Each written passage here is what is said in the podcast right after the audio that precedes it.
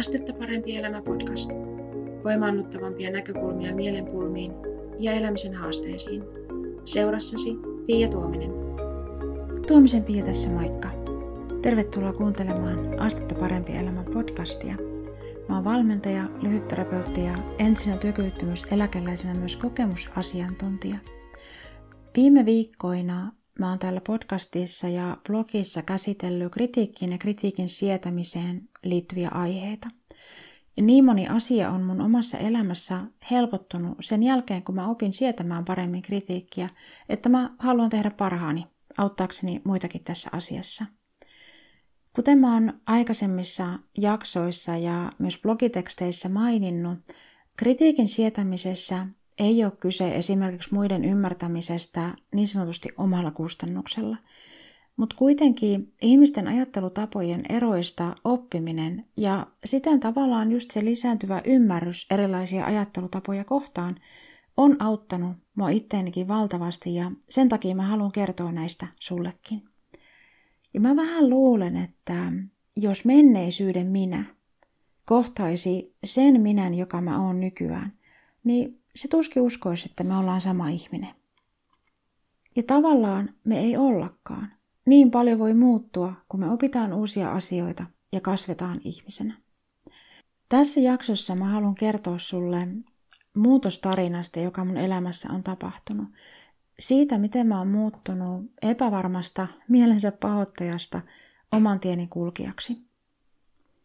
Mä muutuin sellaisesta henkilöstä, joka herkästi pahotti mielensä ja jonka oli vaikeaa kohdata eri mieltä olevia, sellaiseksi ihmiseksi, jonka on paljon helpompaa olla ja elää omana itsenään siitä huolimatta, että maailmassa on hyvin eri tavalla ajattelevia ihmisiä. Mä oon omakohtaisesti kokenut, että on mahdollista vahvistaa omaa itseluottamusta ja uskoa siitä, että on ihmisenä arvokas ja hyväksyttävä siitä huolimatta, että kaikki ei hyväksy sitä, mitä sä ajattelet tai teet. Mun omalla kohdalla tämä lisääntyvä ymmärrys ihmismielen toiminnasta ja siitä, että miten monet asiat vaikuttaa meidän reagointi- ja suhtautumistapoihin, on ollut niin kuin erityisen suureksi avuksi. Viime vuosina mä oon kuullut sanottavan tämmöisiä kommentteja, että helppohan sun on sanoa, kun sä oot luonnostaan niin itsevarma ja oman tiesi kulkija. Mä kerron sulle tässä jaksossa jotain sellaista, mistä mä en ole aikaisemmin julkisesti tainnut puhua, koska ensinnäkin toi äsken mainittu kommentti, tollanen helppohan sun on sanoa, kun sä oot luonnostaan niin itsevarma ja oman tiesi kulkija, se ei ole totta. Vaikka mä ymmärränkin, että sellainen ihminen, joka on mut vasta viime vuosina tavannut, niin voi näin ajatella. Tässä jaksossa mä haluan siis kertoa sulle sellaisen palan mun menneisyydestä, mitä ei moni vielä tänä päivänäkään tiedä. Tämä on tarina mun ensimmäisestä avioliitosta. Lukioikäisenä mä aloin seurustella sellaisen miehen kanssa, joka ei ollut mulle kovin hyvää seuraa. Koulukiusaamiskokemukset oli saanut mut ajattelemaan, että ei mulla ole valinnanvaraa, että mun on otettava puolisokseni se, joka mut huolii. Ja niinpä mä päädyin seurustelemaan tämän miehen kanssa, vaikka esimerkiksi meidän arvomaailma oli hyvin erilainen. Kun me oltiin asuttu muutamia vuosia yhdessä, niin hän alkoi painostaa mua avioliittoon. Mä kuuntelin pitkän aikaa päivittäin sitä, että meidän täytyy mennä naimisiin, koska en voi liittyä seurakuntaan, koska elän synnissä, kun elän avoliitossa. Ja vaihtoehtona oli se, että hän jättää mut. Ja näin jälkikäteen ajatellen se olisi voinut olla hyvä vaihtoehto, mutta mä olin tuolloin henkisesti niin heikoilla, että mä en nähnyt tätä todelliseksi vaihtoehdoksi. Mä tiesin avioitumisen virheeksi. Ja kuitenkin esimerkiksi mun itsetunto oli silloin niin heikko, että mä avioiduin silti. Mä ajattelin papin edessä kotona järjestettävässä vihkitilaisuudessa, että tämä on vaan väliaikainen juttu. Jokin minussa tiesi jo, että mä kuulun muualle, en tähän parisuhteeseen. Mutta silti mä en ollut riittävän rohkea sanomaan tätä ääneen kenellekään ja kieltäytymään naimisiin menosta. Mä mietin, että mitä ihmisetkin sanois, kun ovat jo tulossa meille pieneen hääjuhlaan.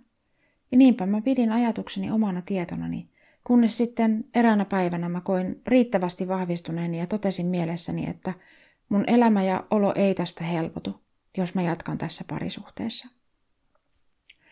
Siltikään muuttaessani erilleen mä en kertonut täyttä totuutta edes ystävilleni. Siihen aikaan mun lähipiirissä oli monia, joiden mä ajattelin pitävän avioliittoa sillä tavalla pyhänä asiana, että siitä ei voi erota. Ja sen takia mä sanoin monille muuttaessani erilleen tästä ekspuolisostani, että mä muutan vain hetkeksi aikaa itsekseni.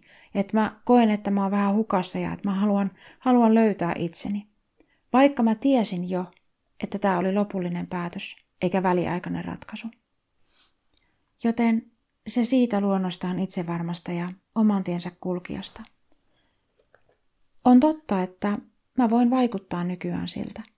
Isona tekijänä tässä on nimenomaan se, että mä oon oppinut ihmisten ajattelutapojen eroista ja arvostamaan paitsi muiden erilaisia ajattelutapoja ja eri tavalla ajattelevia, niin myös omaa tapaani ajatella ja itseäni ihmisenä.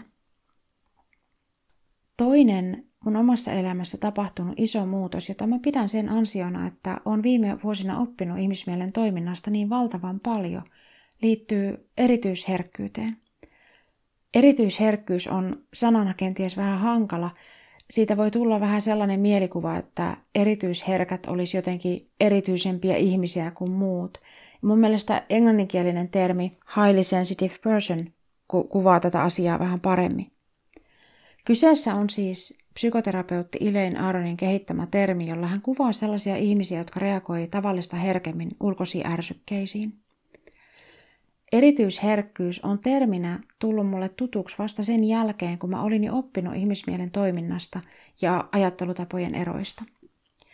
Mä tunnistin itteni kuvauksesta, kun mä luin erityisherkkyydestä ja tajusin, että se selittää monia sellaisia hankaluuksia, joita mä olin elämässäni aikaisemmin kokenut. Nämä hankaluudet oli kuitenkin jo helpottanut, muun muassa siitä syystä, että mun arvostus ja ymmärrys erilaisiin ajattelutapoihin liittyen oli kasvanut huomattavasti.